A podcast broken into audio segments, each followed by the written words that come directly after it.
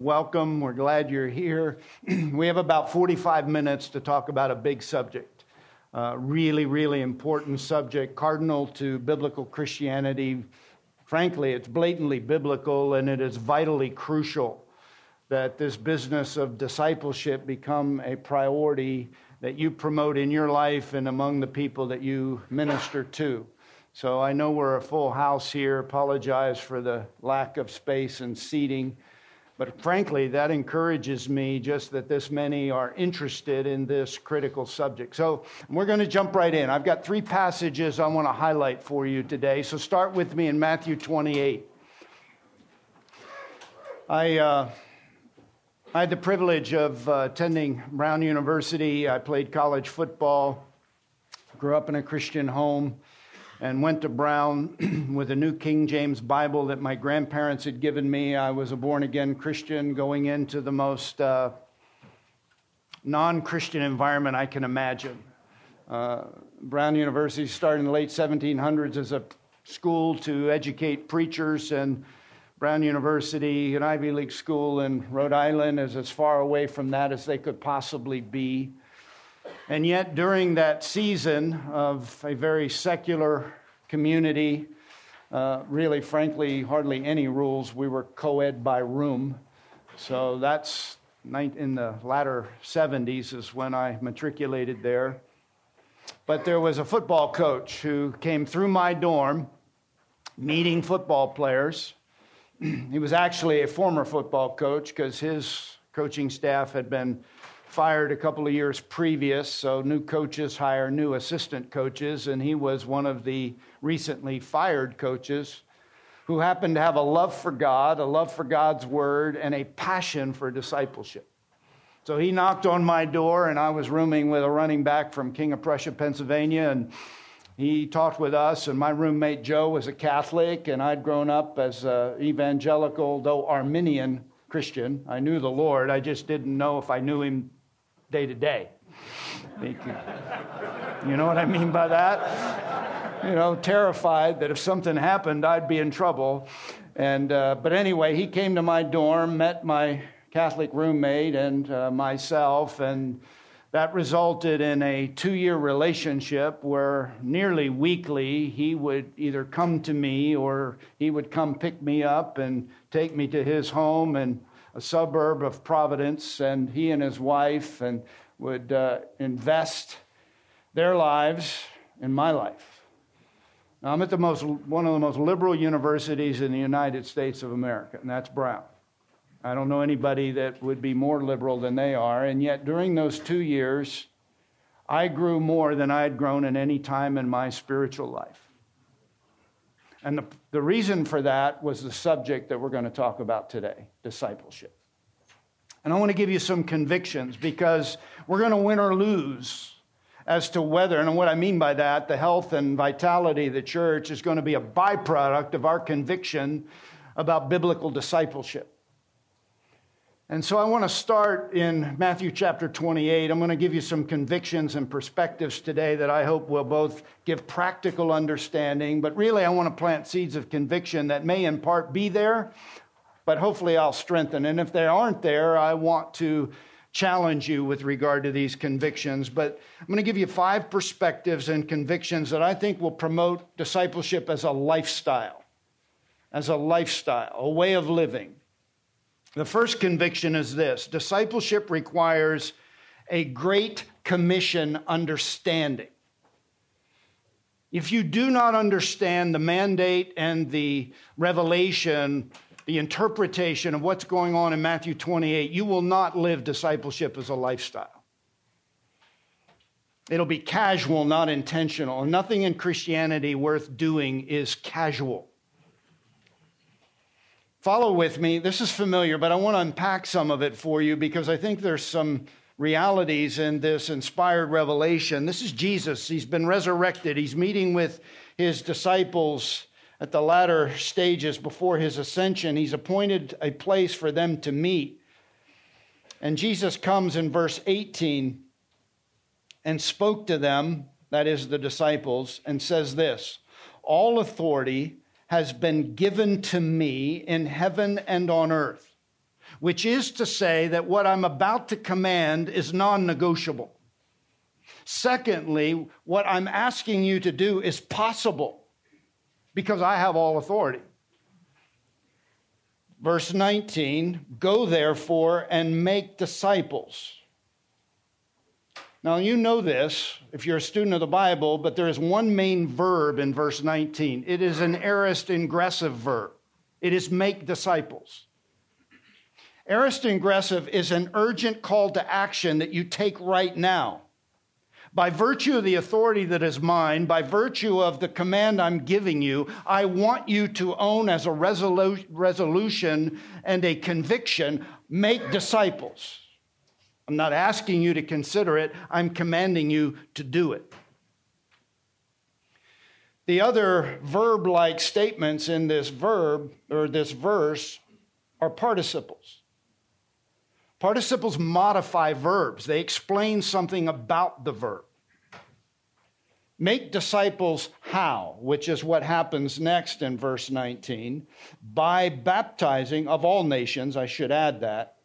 No exclusions, no people groups, no ethnic, ethnicity, no, no people. Can I say that? oh. I like that word too, I just can't say it today. Doesn't matter, red and yellow, black and white, young or old. Make disciples of all nations. How? By baptizing them in the name of the Father, Son, and Holy Spirit, the triune God. Baptism is an expression of vivid testimony of a transaction that has happened where one declares their trust and faith and repentance from sin, trust and faith in Jesus Christ. So, the first part of how you make disciples involves conversion. There is no disciple making that doesn't involve conversion, transformation.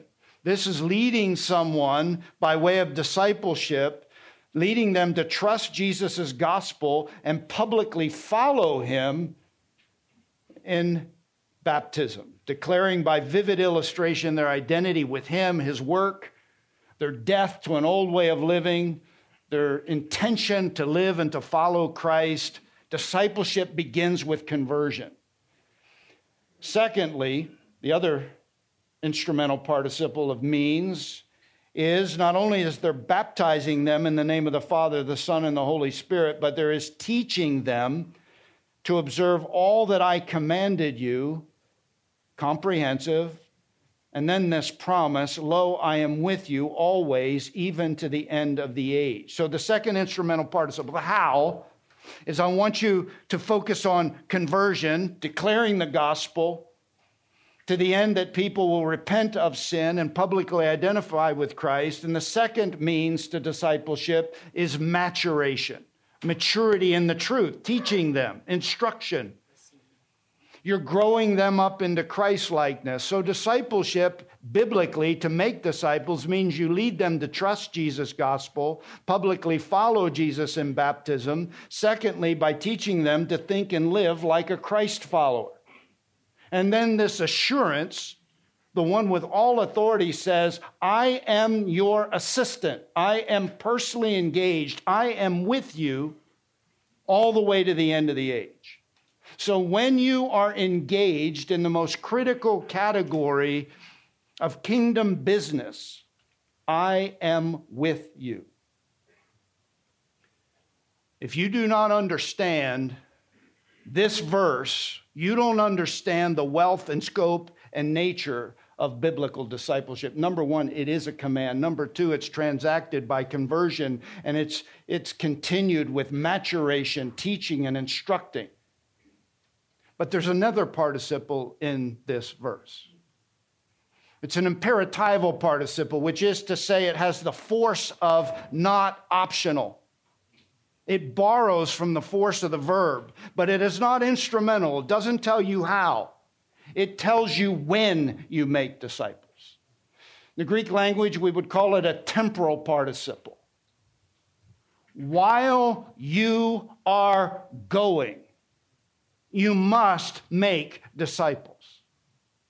Now, listen, when you see go, you think missionary go. At least I would. This is while you're going, which may be going all the way around the world. It may be transplanting from here to somewhere else. But the force of this word and this statement is designed to say, in the traffic pattern of your life, wherever you live, wherever you work, wherever you study, wherever you hobby or play ball, whatever neighborhood you're in, you are in the traffic patterns of your life. While you're going, as an intentional priority and conviction, you are to make disciples. Non negotiable. You're to proclaim the gospel to the end that people are saved and they're baptized, validating publicly their commitment to Christ and their reliance upon Christ. You're to teach them in the traffic pattern of your life. You're to be engaged as a gospel lifestyle priority and as a disciple making priority in the business of advancing Christ like maturity in them because you instruct them and you train them. You've engaged them, you're now equipping them, and ultimately you're going to promote sending them, multiplication, repeating the process. Biblical discipleship is that. So, where do you go that you don't make disciples? Nowhere. Everywhere you go, you're to be a disciple maker, which is why I like the title that they've given for this time we share together. Discipleship, biblical discipleship, is always a lifestyle. And if it's not a lifestyle, it's a disobedient Christian. Biblical discipleship was practiced by Jesus and mandated by Jesus. Biblical discipleship was practiced by Paul and mandated by Paul, 2 Timothy chapter 2. Everything rides on discipleship. The maturity of your church, the influence of your life, the Christ like fragrance and overflow in your community, in your neighborhood, in your home, in your business is a product of your commitment to this. This is transformational. This is what makes a difference. Mark Dever writes The Christian life is the discipled life and the discipling life. If you're a Christian, you're being discipled. If you're a Christian, you are making disciples. Dietrich Bonhoeffer Christianity without discipleship is always Christianity without Christ. Listen, if you want to know why the church looks the way the church does, in part it is a product of the presence or absence of biblical discipleship. It is life on life, it is every disciple making disciples. That is the intention of the Word of God. It is the plain declaration of the Son of God. And it involves three things conversion, maturation, and multiplication. Jesus calling the first disciples in Matthew 4:19, "Follow me," that's trust and follow Jesus. 2, "I will make you." That's being changed by Jesus fishers of men, that's committed to the mission of Jesus. Disciples are any and all true Christians. One who repents, trusts, and follows Jesus, being changed by Jesus, and committed to the mission of Jesus. That's biblical discipleship. Disciple making is facilitating that as a commitment of life all disciples are commissioned by Jesus Christ to be used by him for his mission in advancing his kingdom. And as it relates to this seminar, discipleship as a lifestyle will never be a lifestyle until you own that conviction. This is what I do wherever God takes me. I'm committed to this.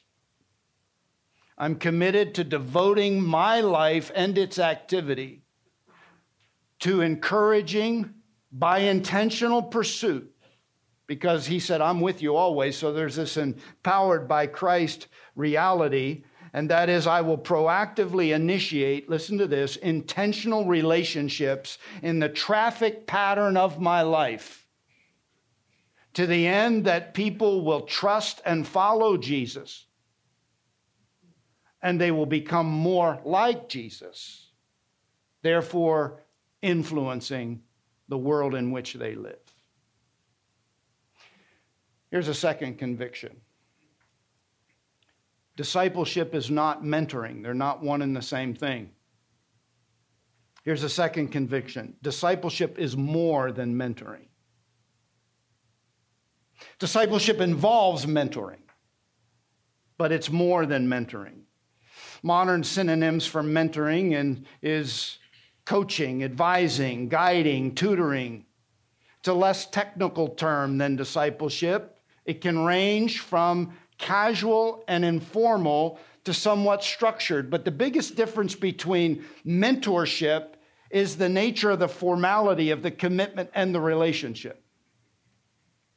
There are about 50 modern definitions for mentorship, but I'm going to give you one that seems to be everybody's favorite. Mentorship is the process for the informal, that's a key word, transmission of knowledge. Key word is informal because mentorship is come meet me at Starbucks at six in the morning. We'll sit and we'll talk. That's valuable. We're going to have spiritual conversations. We're going to download life. And there's certainly an element of friendship organically like that in spiritual development. But you have to call that mentoring. You can't call that discipleship. Because discipleship is not informal. Mentoring is the process for the informal transmission of knowledge, social capital, psychosocial support, perceived by, by the recipient, it's recipient oriented, as relevant to their life, their work, their career, their development. It involves, listen to this, informal communication, usually face to face, during a sustained period of time between a person who's perceived to have greater relevant knowledge, wisdom, or experience, that's the mentor, and a person who's perceived to have less, that would be the mentee or the protege. That's mentoring. Now, for the sake of discipleship as a lifestyle, and I'm not opposed to mentoring. I think mentoring is a wonderful thing, and men have mentored me and benefited me. But I want you to understand that discipleship, as mandated by Jesus, is more than that. It's more intentional than that. It's more structured than that. It has outcomes, its desires, and it has commitments that it makes. Turn over to 1 Corinthians chapter 9. so much to say in the allotted time that we have. Let me make a couple of big biblical observations for the sake of time, and we're going to dig in in part to this passage and one other.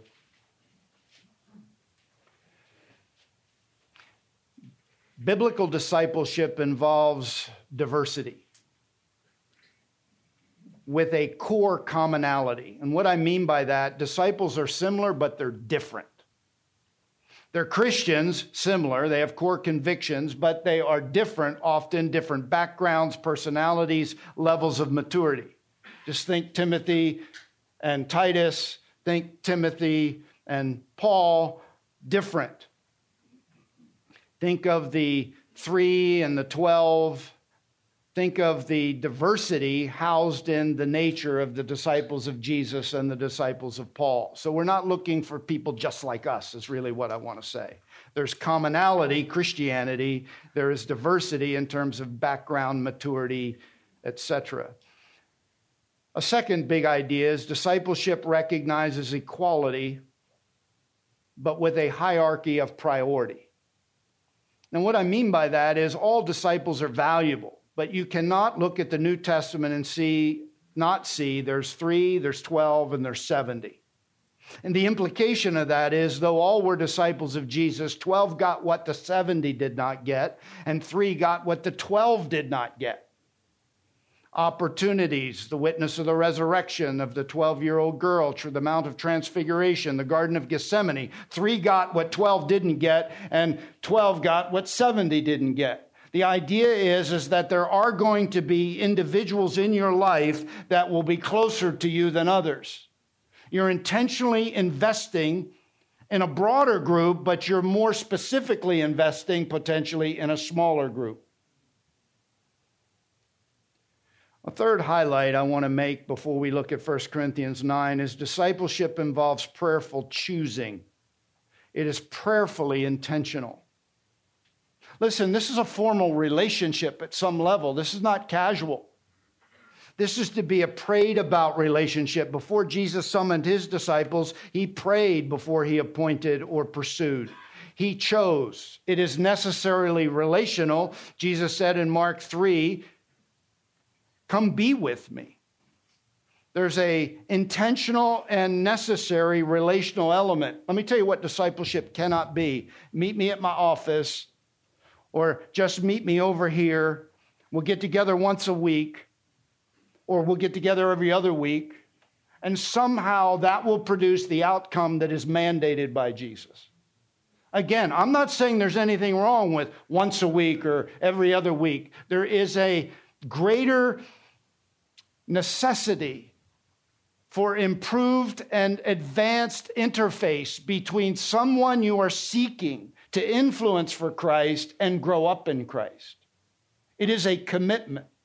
In The early church, there was a sign on of three years of curriculum that was complemented by intentional relational community.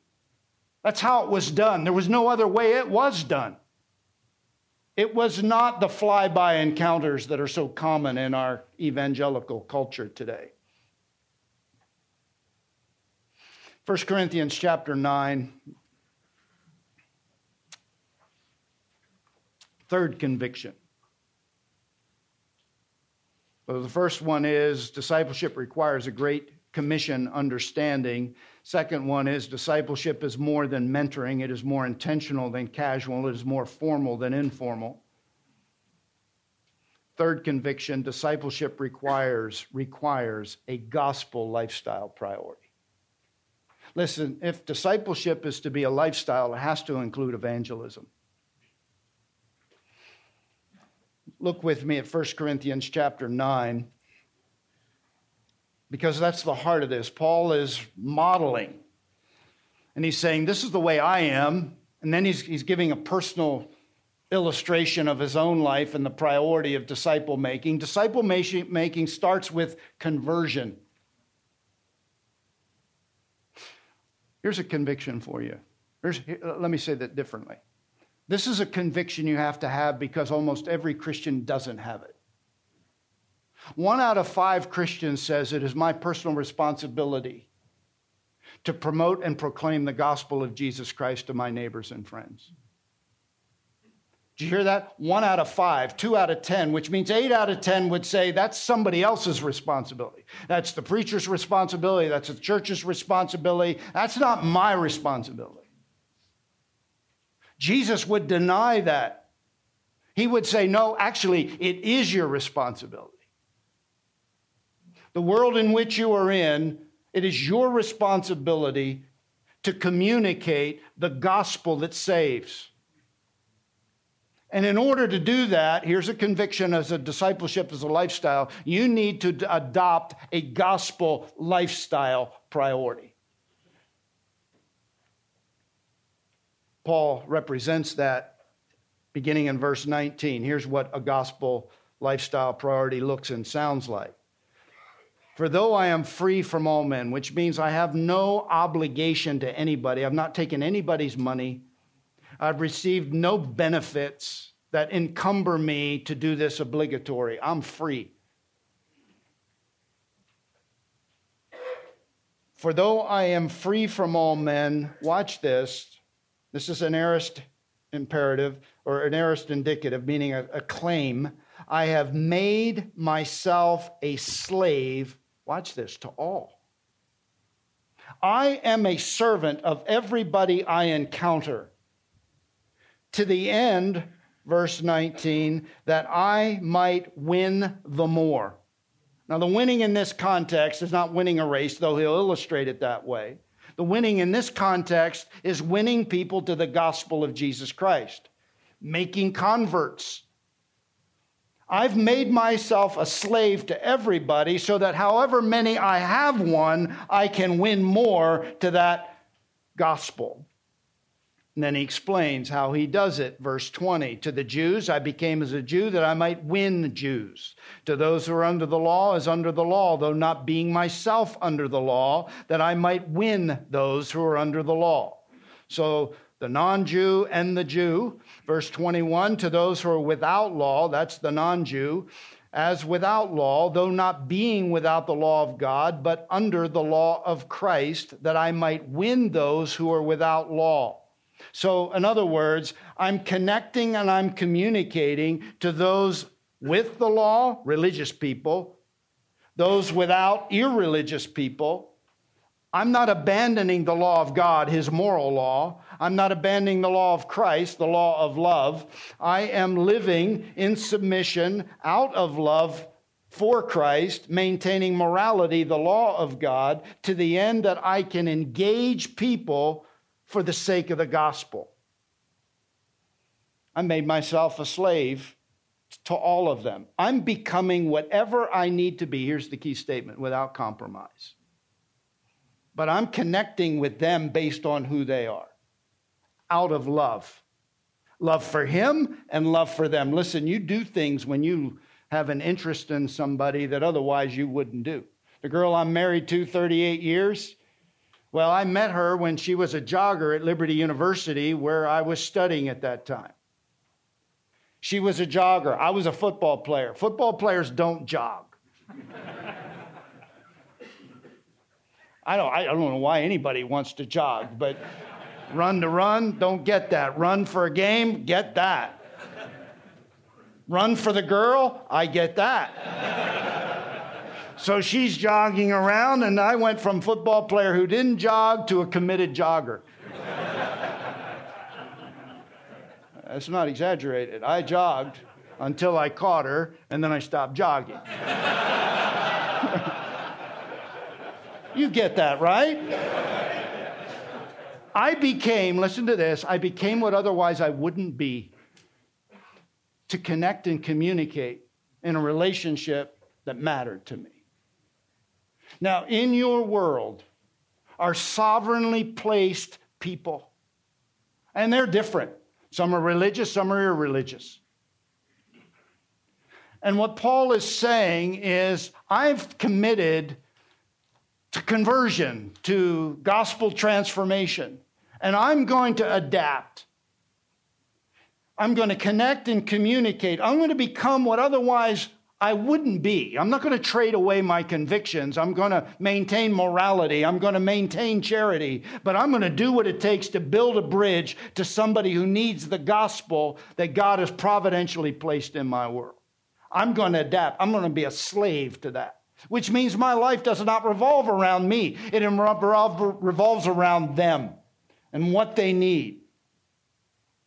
And then he goes on to say, in verse 22 to the weak, and I take that to be any form of weakness constitutional, physical weakness, sociological weakness, um, you know, low in financial capacity, low in status in society. They're weak. To the weak, I became weak that I might win the weak. Now, watch the end of 22. I have become all things to all men that I may by all means save some. Did you pick up on all the alls? All of them.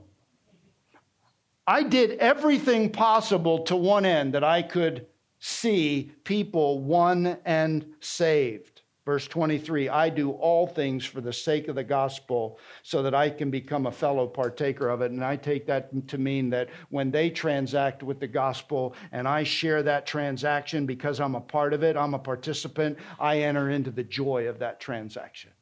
And let me tell you something. If you ever led anybody to Christ personally, and most Christians don't, but if you have the privilege of seeing eyes that are blind begin to see, a heart that was hard begin to beat with the, the grace of the gospel, when you see lips begin to quiver because somebody realized they've been set free from their sin and they have hope and they have heaven and they're, they're released from their, their indebtedness, when you see that transpire, that is the greatest privilege you will ever see apart from the birth of a child that belongs to you. Paul said, That's why I do what I do. Now, listen to me. There is no disciple maker as a lifestyle who doesn't own the benefit of that and the conviction that that's a lifestyle that I have to adapt or adopt in order to see people saved. That's a priority. That's an everyday, everywhere I go priority. That's a whoever you are priority. Discipleship is a lifestyle that involves evangelism a commitment to building relationships with the intention, because this is relational, you got to know who they are in order to adapt and adopt communication and connections that resonate with that person. It's purposeful, it's, it's intentional. There's a second conviction, or excuse me, a fourth one in my lineup of five. We're done at 115, aren't we? Is that right? Because you have a 130 in the main sanctuary. That's Austin. You don't want to miss that. Here's the fourth conviction discipleship requires a gospel winning mentality. Not just a gospel lifestyle priority, but a gospel winning mentality. What you see in verses 24 through 27 is a athletic cultural illustration where Paul takes the winning and applies it to the principle of athletics, and he makes some key strategic perspectives uh, or illuminates some key strategic perspectives about what it means to be a winner. Verse 24 Do you not know that those who run in a race all run, but only one receives the prize? Here's an imperative verb run in such a way that you may win. A gospel winning mentality is a mentality that says, I am going to win the loss. I've made up my mind. It's not casual. I'm not just going to win the participation award. I'm committed to seeing, listen to me, people in my life, people in the traffic pattern of my life, where I shop, where I work, where I, I hang out, the coffee shop I sit in, the vacation places I, I take. I'm committed intentionally to winning somebody to the gospel of Jesus Christ. I've made up my mind. It's a resolved resolution, resolved determination. Verse 25, it involves rigorous discipline. Everyone who competes in the games, agonizomai, in other words, there's agony, there's effort, it's rigorous discipline and training in the games, exercises, self control. This is rigorous discipline by saying no to certain things. Listen, if you were an athlete in this day, you gave up 10 months of your life and all the freedoms that you normally had in order to train. You left family and friends and you invested in order to compete. And you did that in this case for a perishable wreath. I saw a poster of LeBron James hugging his NBA first title trophy. Listen, when these athletes won their event, they were lifetime beneficiaries. They enjoyed VIP seats at every subsequent games. Their family was blessed. Their city was blessed. If Harry happened to win a game here in Los Angeles, Santa Clarita would be blessed for the rest of my, which is where I live. My family would be blessed. My city would be blessed for the rest of my life.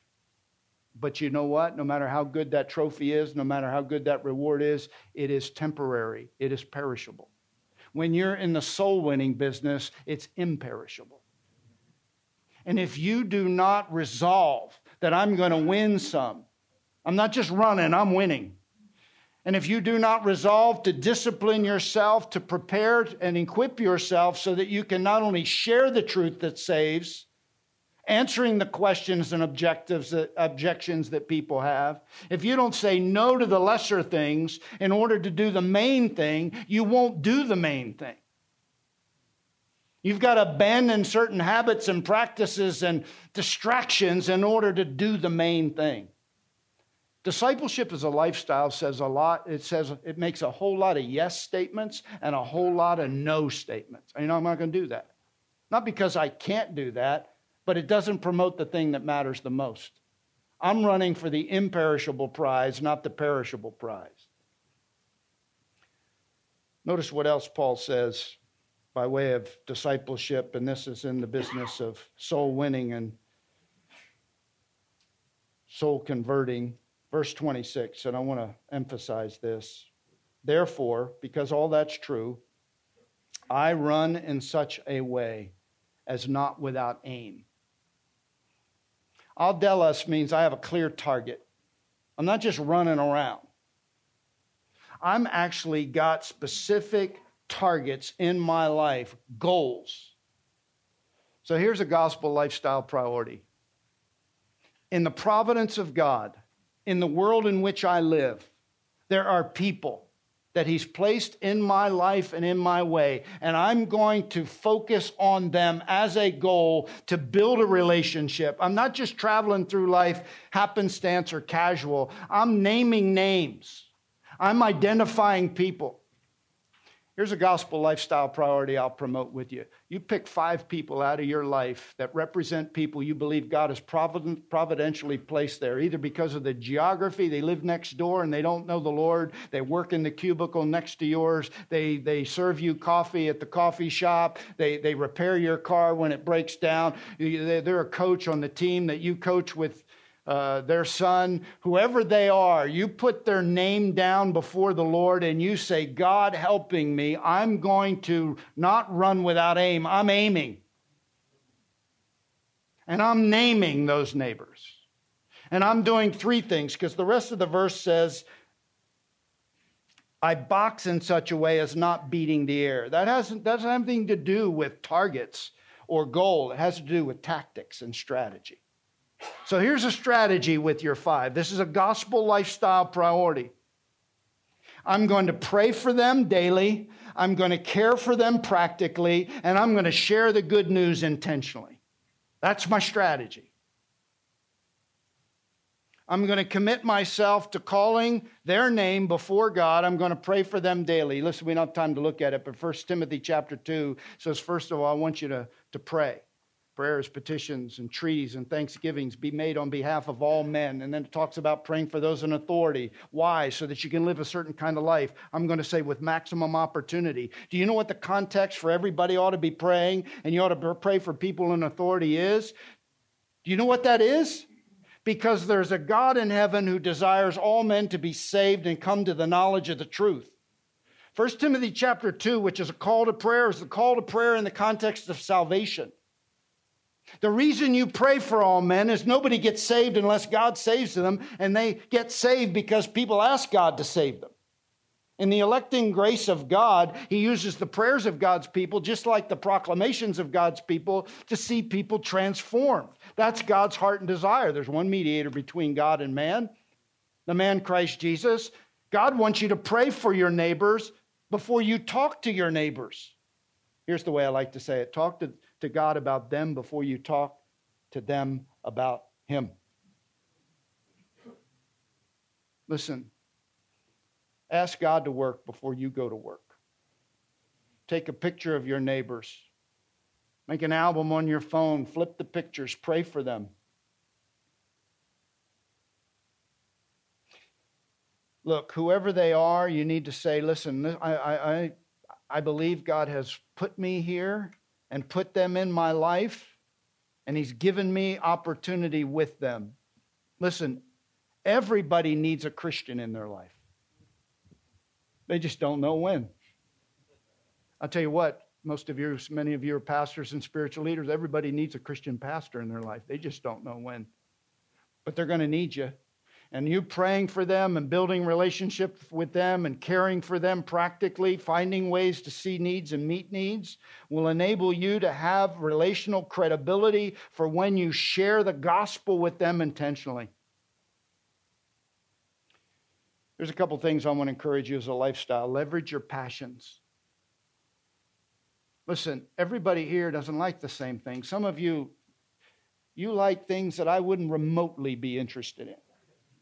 You read about things I wouldn't be remotely interested in, and, and vice versa. I'm, I'm a car guy. I, I do cars and motorcycles, high performance things. I enjoy that. Some of you drive a Prius. You don't care at all.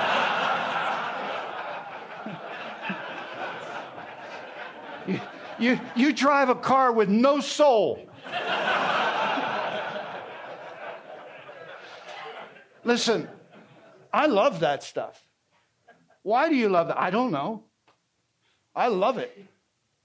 Some of you don't care at all about that. You know what? You're no, you don't have to worry about the uh, car guys and the motorcycle guys. I got that. I'm up on Angeles Crest, Highway 2, Newcomb's Ranch. They gather there every Saturday and Sunday. We're in the best driving parts of the world, right here in Southern California. And there are guys who go there, and guys like me can relate to guys like that. That's my world. That's my passion. Some of you into art and photography and horses and books. And my child, children's pastor was into board games. Go figure. but you know what he did? He joined a board game club, and that became his fishing hole. Listen, God built you with passions you have and interests you have. I'm just asking you as a lifestyle, leverage that environment. The five neighbors I'm praying for, Four of them are car guys. Four. Rafi and Robert, Oscar rebuilds engines. All those guys are into cars. Well, let me hurry. Find, here's the second part of that thought leverage your passions and find fishing holes. Find places where you're going to dig in and build relationships. All right, turn over with me to 1 Thessalonians chapter 2, and I'm just going to give you one passage to unpack. And this has to do with the uh, fifth conviction. I'm going to highlight it because we're out of gas and time. There's a fifth conviction. Discipleship requires a disciple maturing strategy. Let me give you the big idea, and then I'm going to read the passage and let you f- see it. Influence is the product, let me say it differently. Impactful influence is more often the product of relational ministry than positional authority. Now, listen, 1 Thessalonians is Paul's letter to an A plus church. The reason I call it an A plus church is because he has the audacity to say of these people, their, their, their testimony is world renowned. Verse 8, chapter 1 The word of the Lord has sounded forth from you, not only in Macedonia and Achaia, but also in every place your faith toward God has gone forth. Watch this, so that we have no need to say anything. I don't know what he did with that group of people, but whatever it is, I want some of that. Are you with me? Okay? That's discipleship on steroids. Well, guess what? Chapter 2, 1 through 12, is what he did. He says in verse 3 of chapter 2 For our exhortation did not come from error or impurity or by way of deceit. In other words, it was pure in content and in motive. Verse 4 But just as we've been approved by God to be entrusted with the gospel, watch this, so we speak not as pleasing men, but God, who examines our hearts. We never came with flattering speech. You know what flattering speech is? Telling you what you want to hear in a way you want to hear it so you get something. His way of saying, I didn't do what I did with you to get something from you. I didn't get I didn't do what I did for you really essentially about you. I did it for him and I did it for you, and it wasn't about me. That's motive. That's what he's talking about. But I want you to look at verse 6. Nor did we seek glory from men. That's that same flavor. In other words, our motives were pure, either from you or from others, even though, watch this, as apostles of Christ, we might have asserted our authority. Now, that's positional. You could argue the highest ranking spiritual officers of the day were the apostles. Seen the resurrected Lord, foundation of the church. Who's got more horsepower and position than that? Nobody. even though as apostles of Christ we might have asserted our authority. What's the first word in verse 7? It's the word but. It's an adversative conjunction, meaning on the other hand. I could have asserted my positional authority, but Verse 7 We prove to be gentle among you as a nursing mother tenderly cares for her own children. Having thus fond affection for you, we were well pleased to impart to you not only the gospel of God, but also our own lives because you had become very dear to us. Then he goes on to say in verse 11, just as you know how we were exhorting, encouraging, and imploring each one of you, here's another relational word, as a father would his own children. So you got a nursing mother, that's hyper relational. You've got an exhorting father, that's relational. And he said, I could have been the authoritative apostle, I could have exercised positional influence, but I didn't.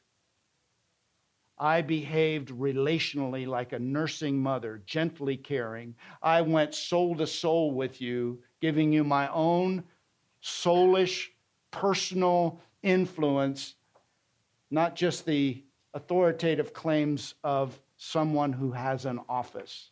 So here's my big idea thought for discipleship as a lifestyle as it relates to maturing God's people. The force of positional authority is not as impactful as relational ministry. Spend time, spend much time. Get to know them, let them get to know you. Model it and call them to it.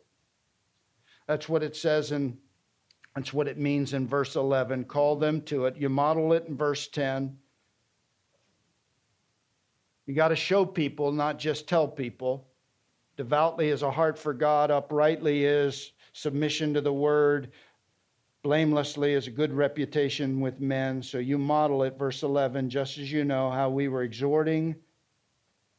That's call them to it, parakaleo. Call them to where you are. Get out in front of them and invite them to come. Encouraging is come alongside them with words to encourage them. It comforts with words and implore means martyromai, you convince them. You persuade them as if what you're asking them really matters. And you do that as a father would his own children, and you lovingly and gently attend to them like a nursing mother would her own children. Let me tell you what discipleship as a lifestyle is it's an intentional commitment to build relationships that have heart, that display love, have intentionality, where you're calling people to come where you are. You encourage them as they journey there so they don't quit. And you persuade them, martyromai, convince, implore, means you got to do this. Or on the flip side, you can't do this. Verse 12, so that they may walk in a manner worthy of the God who calls you into his own kingdom and glory. That's the end game. Maturation is the product of investing relationally with a life worth having. You model that and call them to live that. That makes sense? Man, that's a high speed tour through the Bible. All right. Let me lead us in prayer. Father, we thank you today for the opportunity we have shared to get a glimpse of your passion and how to employ that passion to the end that there is fruitful outcomes that honor the Lord, people who are changed and transformed, and people who become like Jesus Christ. Give us a heart for that to the end that people are blessed and our world is influenced. That's our desire. To the glory of the Master, we pray in Jesus' name. And all God's men said, Amen. Amen. Thank you.